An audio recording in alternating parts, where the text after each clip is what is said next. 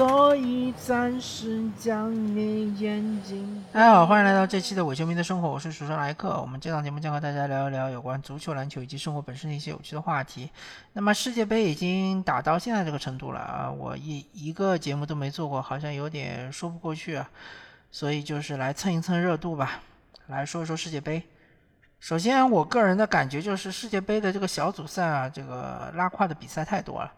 因为我本人就是在这个平时看的英超相对比较多一点，意甲、德甲，嗯，包括法甲、西甲看的稍微少一点。还有就是说，呃，有时候会看一些欧冠比赛。那么我个人觉得，比赛质量最高的肯定就是欧冠，接下来就是英超。呃，当然就是说。呃，欧冠上面也有一些比赛，可能就是强弱对比比较悬殊的，像曼城打一些呃非五大联赛球队，也可能会打的，嗯，怎么说呢，就是比较一边倒。呃，但是总体来说，欧冠的质量还是可以的。那么这个，嗯，就是世界杯的小组赛有几场比赛确实是看的有点昏昏入睡。呃，首先看一下 A 组啊，A 组就是荷兰、塞内加尔、厄瓜多、厄瓜多尔和卡塔尔。那么这个小组里面，首先就是荷兰打塞内加尔这场比赛确实是很难看啊。虽然荷兰是二比零赢了，但是是八十分钟之后进的球。前面一段时间就是，呃，荷兰队嘛，大家都懂的呀，范加尔他主要就是。呃，以这个防守为主，然后就是跟你拖啊拖，嗯拖自觉，然后仗着就是后后防线有阿科，有这个呃范戴克，呃，然后这两个超级中后卫嘛，嗯，不太会出现这个嗯大的失误，再加上他们的这个呃门将也很强啊，我忘记叫什么名字了，反正这个门将在这个这个世界杯打到现在为止是很强的。扑出好多的，就是必进球。那么这场比赛确实不太好看。另外，B 组 B 组嘛，就是呃理论上来说，呃好吧。那么英格兰对伊朗虽然说六比二。感觉是一场屠杀比赛，但至少进了八个球嘛，所以说我就不说它难看了。那么英格兰打美国这场比赛就很难看了，双方打了个零比零，而且其实并没有很多的机会啊。然后这个反正英格兰也是无欲无求，也没有想要赢美国，啊，他知道最后一战战胜威尔士就铁定出局。那这场比赛确实很难看。啊，C 组的话。就是波兰和墨西哥这场比赛啊，嗯，波兰就是也是嗯能力也不行吧，然后呃再加上莱万多夫斯基一个点球也没罚进，对吧？这场比赛就是最终好像也是零比零，双方也没有创造出太多的机会。D 组的话就是这个呃突尼斯打丹麦这场比赛，突尼斯打丹麦好像我没记错的话是一比一，就是这个。丹麦队肯定是更强的一支球队嘛，但是他们的这个呃前场进球转化率是很差的，所以说虽然占据着场上的优势，但是并没有得到太多的这个进球的机会啊，所以就是打得非常的糟糕。那么一组的话。倒是一组其实最难看的比赛就是日本打哥斯达黎加，虽然说哥斯达黎加赢了，但是日本其实明显就是更强的一支球队，而且他们的森保一，呃，就是我不知道他是怎么想的，他打所有的球队都是猥琐防守，然后希望偷一个，这这点啊，说到一组我就可能多说两句啊，日本队。虽然说一组头名出现，对吧？啊，六分，分别是二比一战胜了西班牙和二比一战胜了德国，但是我还是要喷森保一两句啊。森保一这个主教练其实是把日本，嗯，原本是可以打出很好看的进攻足球的日本队带的非常的丑陋。啊，如果你结果论的话，当然日本在这个死亡之组有西班牙又有德国的这个小组，能够以小组第一出现，他的。怎么说呢？嗯，他的目标肯定是达到了，对吧？小组出线，啊，当然，我觉得日本队在世界杯的整体的一个战略目标肯定不是十六强啊。我觉得他们肯定是希望能够进个八强，呃，最好能进四强，进四强就打破了呃整个日本足球的一个记录。那么，嗯，森保一代的日本队，就是他明明能够跟对方打对攻，尤其是面对德国和哥斯达黎加，因为德国队。他已经不再是以前那支就是边路突破，然后传中中路抢点，靠高中锋头球抢点的德国队，他们也是打传控的。而德国队的脚下技术，我觉得是不如日本队的，当然肯定也不如西班牙，跟西班牙差距就更大。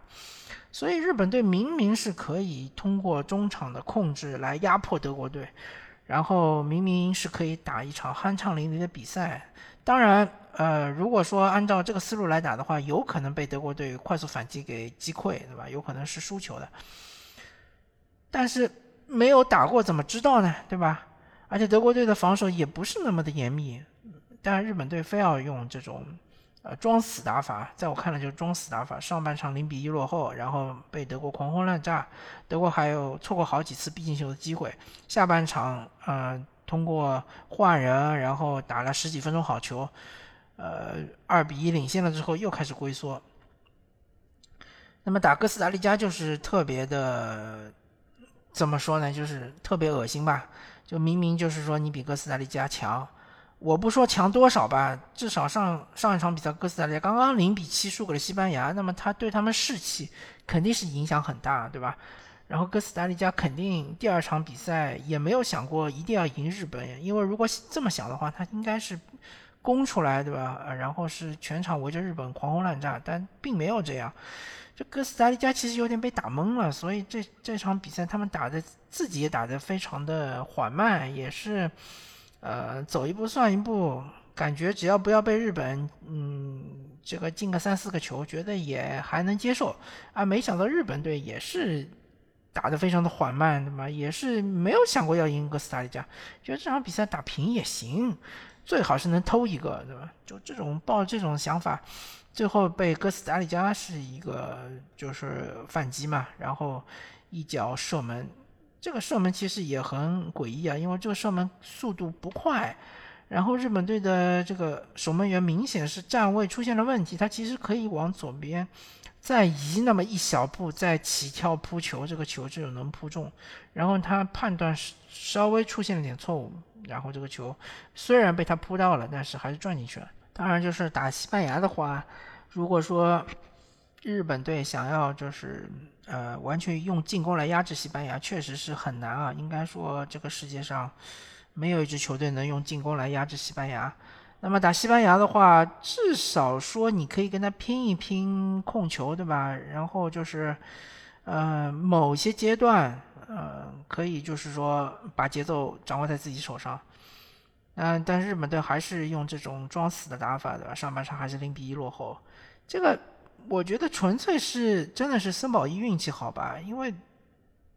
真的就是全场比赛就打了那么十几分钟好球，最后就赢了比赛，这个我怪不得就是西班牙和德国他们就是非常的不满意，然后也是嗯。怎么说呢？就是输的不是心服口服吧？嗯，反正这个这一个组呢，就是日本是小组第一出线。从实力上来说，我并不觉得是非常的意外啊。嗯，主要就是说打好了这两场比赛嘛。然后这个 F 组，F 组我应该是嗯看了这个。克罗地亚打摩洛哥这场比赛，我觉得这场比赛也很难看。其实克罗地亚明显是能力比摩洛哥更强，但是貌似第一场比赛他们并没有这个，嗯，把自己的状态调整到最好，所以就这场比赛感觉摩洛哥还是有一些机会，但克罗地亚就打得比较保守，莫德里奇也没有完全发挥出来。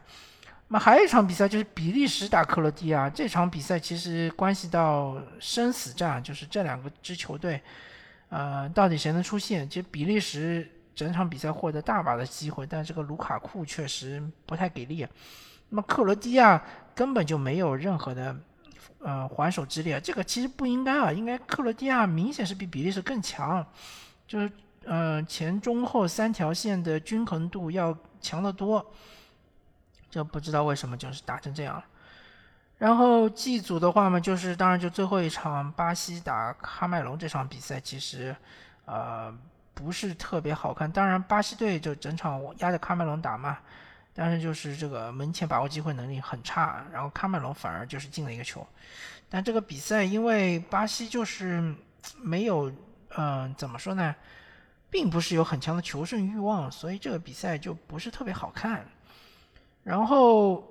H 组的话，其实这个比赛几场比赛都还挺好看的，没有什么特别难看的比赛。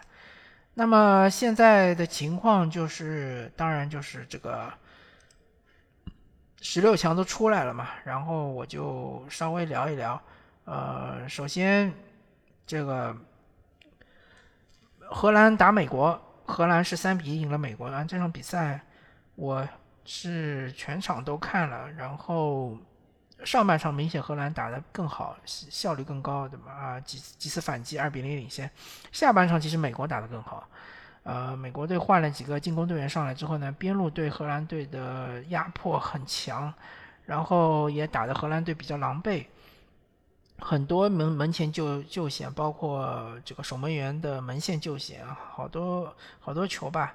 呃，当然，美国队进那个球运气是比较不错的，因为后跟一磕，然后一个诡异的弧线转进了这个球门的，应该是左上角。当然，这个进球不能说体现出美国队多么精妙的配合，但是没有进球的那些进攻其实配合还是比较不错的。当然，荷兰队最后时刻是靠这个呃小布林德一个。左路传中，然后传到了右边无人防守的邓弗里斯，一个直接凌空推射，三比一锁定胜局。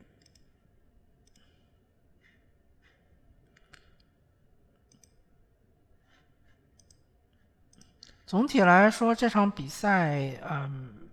一开始我判断是会是一场很沉闷的比赛，因为荷兰队他的打法就是这种拖嘛。就是把这个比赛拖入到一个很沉闷的节奏，然后靠偷一个或者偷两个获胜。没想到打到下半场就打得比较开放嘛，呃，互相之间就是中场不再设防，然后就是呃，往往就是三打三啊，四打四啊，就是进攻队员直接面对对方的防守，防守队员嘛。这一点就是最后就体现出荷兰队确实，他中后卫范戴克和阿科这两个球员，呃，个人防守能力非常非常强啊。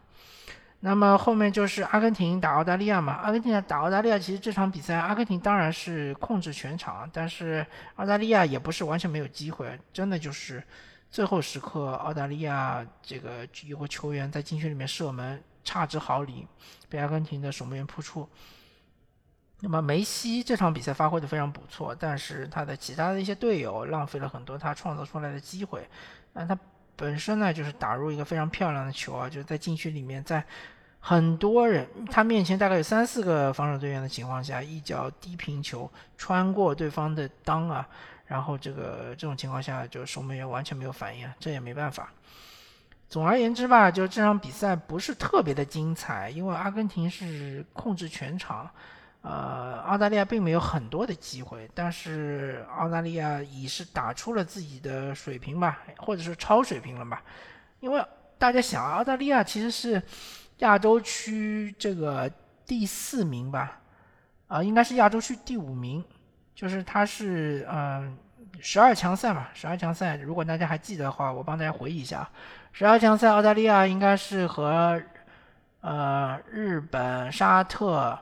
包括中国、越南分在一组，对吧？是我们中国的这一组，然后他们是取得了小组第三的成绩，然后是面对另外一支小组的第三名阿联酋。阿联酋大家都知道有这个亚洲梅西之称的奥马尔领衔啊，然后澳大利亚是艰难战胜对方，然后是面对这个南美第五名的秘鲁啊。南美洲的球队其实是很强的，至少在我们的印象中或者在刻板印象中。觉得南美洲的球队打亚洲球队应该是板上钉钉的，能够战胜对方。没想到最终澳大利亚是通过两回合的艰难的这个战斗，最终是战胜了这个秘鲁队，然后是拿到了世界杯入场券。他们可以说是世界杯上的一支比较弱的球队啊，没想到最终是能够小组出线啊，这个是非常不容易。而且我我看到的穆伊在整个澳大利亚的中场的梳理的这个作用非常的大啊，其实就是老熟人嘛。这个海港队的穆伊其实确实，在澳大利亚这个体系中是踢的比较的游刃有余。当然，他的问题就是他太慢了，他没有这个快速推进或者说突破的能力。所以说，澳大利亚这个球队啊，确实面对阿根廷是比较吃力一点，一比二输球也不难，也不难看啊。然后后面就是英格兰啊，三比零赢了塞内加尔这场比赛，我可以说是嗯看到三比零了，后来就没有再看下去。呃，前半段其实，在英格兰进球之前，塞内加尔可以说和英格兰是打的有来有回。而且塞内加尔非常勇敢啊，他们是攻出来跟英格兰打对攻，啊，没想到就是英格兰确实哈里凯恩在这场比赛发挥的非常的出色，呃，我觉得哈里凯恩根本就不算是一个前锋队员，他绝对是一个中场啊，只不过是一个拥有前锋身材的中中场球员，他可以背身拿球，然后转身分球，对吧？分给他的快速非常快速的队友，什么，呃。福登啊，或者是这个萨卡，呃，然后就是快速突破，然后他的这个嗯，就是攻防转换，尤其是由守转攻的这个节奏非常非常的快，导致塞内加尔就是无法招架。呃，反正总而言之就是一句话，就是由守转攻，英格兰就是很快。呃，然后他们的小配合，三人之间的小配合就直接打穿了塞内加尔。所以就是英格兰可以说是胜得非常轻松，也是实至名归。然后就法国打波兰嘛，就是波兰这支球队能够出现，本来也就是非常幸运的一件事情，因为他们最后一场是，呃，零比二输给了阿根廷，但是呢，另外一场墨西哥是二比一战胜了沙特，就是墨西哥但凡是多进一个球，三比一战胜沙特，或者是三比零战胜沙特，都是墨西哥晋级。所以波兰晋级的非常的这个侥幸，那么波兰本身的实力也就是比较一般，啊，当然这场比赛上半场他们是创造出一定的机会，但是只怪自己没有把握住。当然，我觉得就算他们一比零领先法国，我觉得最终胜者还是法国，因为确实波兰队他的不管从进攻也好，防守也好，攻防实嗯这个均衡实力都是远远低于法国的，都跟法国不在一个档次啊。而且莱万多夫斯基，我看他很多情况下这个拿球也不是特别的有威胁，这个突破也没有什么能力，对吧？所以说这个比赛法国确实是赢得实至名归。然然后就是，呃，接下来就是日本打克罗地亚和巴西打韩国。然后这两场比赛呢，我个人会关注一下的，因为毕竟就是韩呃亚洲球队嘛，亚洲唯一的希望，因为澳大利亚已经被淘汰了。那么我个人觉得日本打打克罗地亚是有机会的，当然就是我很讨厌森保一的这种战术，什么装死战术，上半场先龟缩，下半场再出来，呃，就是打这个十几分钟的好球，对吧？搏，呃，搏命打法。唉，反正就是日本队的球员能力还是很强的，包括他们锋线上这几个球员，什么久保建英啊。还有什么南野拓实啊，对吧？还有还有三球王，对吧？啊，这几个球员确实在各自俱乐部都是非常重要的存在啊。还有就是呃，有几个是在英超踢球、西甲踢球、德甲踢球，都是五大联赛啊，对吧？都是很好的球员。另外，他们的防守端，富安健洋这个球员其实很强的。呃，如果大家不是阿森阿森纳球迷，可能不太清楚啊，因为他在阿森纳队，当然他不是踢主力，他是一个。主力轮换的球员，啊，然后最近又是伤了，啊，但是我觉得即使他只有百分之八十的健康程度，我觉得他也是强过日本队其他所有的中后卫啊，而且他这个可以打所有的位置啊，后后场所有的位置，呃，左中后卫、右中后卫啊，拖后他可能稍微差一点。然后他还可以打这个左边后卫和右边后卫，所以这个球员是个万金油球员。如果说打克罗地亚，我觉得应该让他上场。嗯，然后巴西打韩国的话呢，就是韩国确实是实力上差距比较大，那就要看孙球王他的状态了。因为孙球王孙兴民呃，世界杯打到现在为止，确实没有看到他有很好的状态。呃，而且他这这个赛季啊，在英超其实踢的也很一般，啊，常常首发位置也不是特别的稳定。所以这个，而且他要面对呃老队友理查利松嘛，对吧？也是热刺队的。嗯，希望这个孙球王能够爆发一场吧。爆发一场的话，这场比赛至少嗯能够进巴西队一两个球，那么还是很有机会的。如果孙兴民没有特别好的发挥的话，确实是比较吃力。还有就是黄喜灿嘛，黄喜灿在呃狼队嘛，虽然狼队这个赛季是打得很糟糕，但毕竟是一个英超球员，呃，比起这个韩国队其他那些球员的话，档次不知道高到哪里去了。所以这两个人其实是个关键，然后韩国队想要完全靠防守防住巴西队，就可能性不是很大。我觉得这场比赛巴西至少能进一到两个球吧，啊，所以就要看韩国队的反击，他们的进攻了。然后这个呃摩洛哥打西班牙的话，还是西班牙更强，呃，而且就是说，嗯，当然摩洛哥的比赛我看的也比较少啊。呃，我也不敢断定说他们到底是有没有能力能够洞穿西班牙的球门，所以这个，嗯，这一场比赛我个人就是不做预测了吧。但至少西班牙我是看过的，我知道西班牙他们的打法还是以控球为主吧，而是还是就是中前场的实力很强，一般的球队无法跟他们抗衡。但是他们就是嗯。有一些弱点，比如说他们的这个，呃，进球转化率比较低，就是没有一个超级前锋。其实西班牙自从托雷斯呃退役了之后，比利亚退役了之后，他们就没有一个把握机会能力很强的前锋了，一直到现在大概有将近十几年了。然后葡萄牙打瑞士，其实这场比赛是势均力敌的，我觉得瑞士是不差的。嗯，葡萄牙当然就说攻击力更强，什么比费啊、碧席啊，对吧？C 罗啊。还有什么，嗯，呃，菲利克斯啊，都很强。但是葡萄牙的防守是隐患嘛？佩佩毕竟已经三十九岁了，呃，我觉得瑞士是有机会的，就看扎卡的发挥怎么样了。呃，沙奇里确实已经年纪有点大了，我觉得指望他，呃，可能性不是很大。但是扎卡确实在英超。而且是这个现在榜首的阿森纳队是起到一个很重要的角色，就是这个前场的嗯前场的中前卫做做一个分球的这样一个嗯组织核心，然后他的这个赛季的射门的这种感觉也很好，也进了好几个球，所以嗯瑞士队还是要看扎卡，看扎卡的这个向前推进速度够不够快，葡萄牙嘛就是。嗯，我个人不太喜欢葡萄牙。我觉得葡萄牙这个踢法，呃，就他这个进攻的球员确实很多，能力也很强，但是他没有捏合成一个非常整体的一种踢法。就是比起像法国队，对吧？法国队大家都知道，姆巴佩、格里兹曼、格里兹曼还有吉鲁、呃，登贝莱这四个人。其实，嗯，姆巴佩当然是大巴黎的一个核心球员，登贝莱当然是巴萨的一个核心球员。但是大吉鲁和格里斯曼这两个球员其实已经在俱乐部被边缘化了。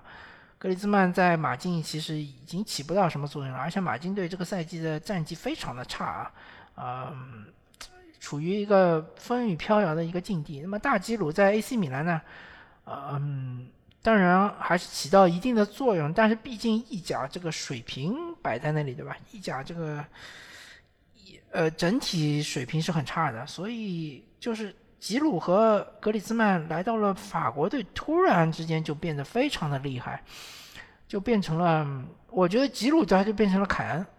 哈里凯恩，然后格里兹曼的话，他就成为了一个弱化版的梅西，他这个持球推进，对吧？然后传球能力都很强。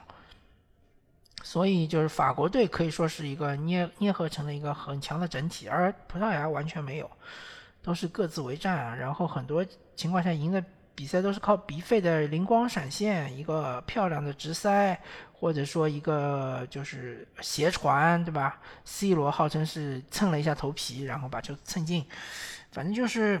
各种运气吧。所以这场比赛我觉得是会比较焦灼的，好吧？那么。世界杯踢到现在，马上就要八强都产生了嘛？等八强都产生了，我再跟大家聊一聊，看看是再预测一下吧，好吧？感谢大家收听这一期的呃《伪球迷的生活》，我是主持人莱克，我们下期再见，拜拜。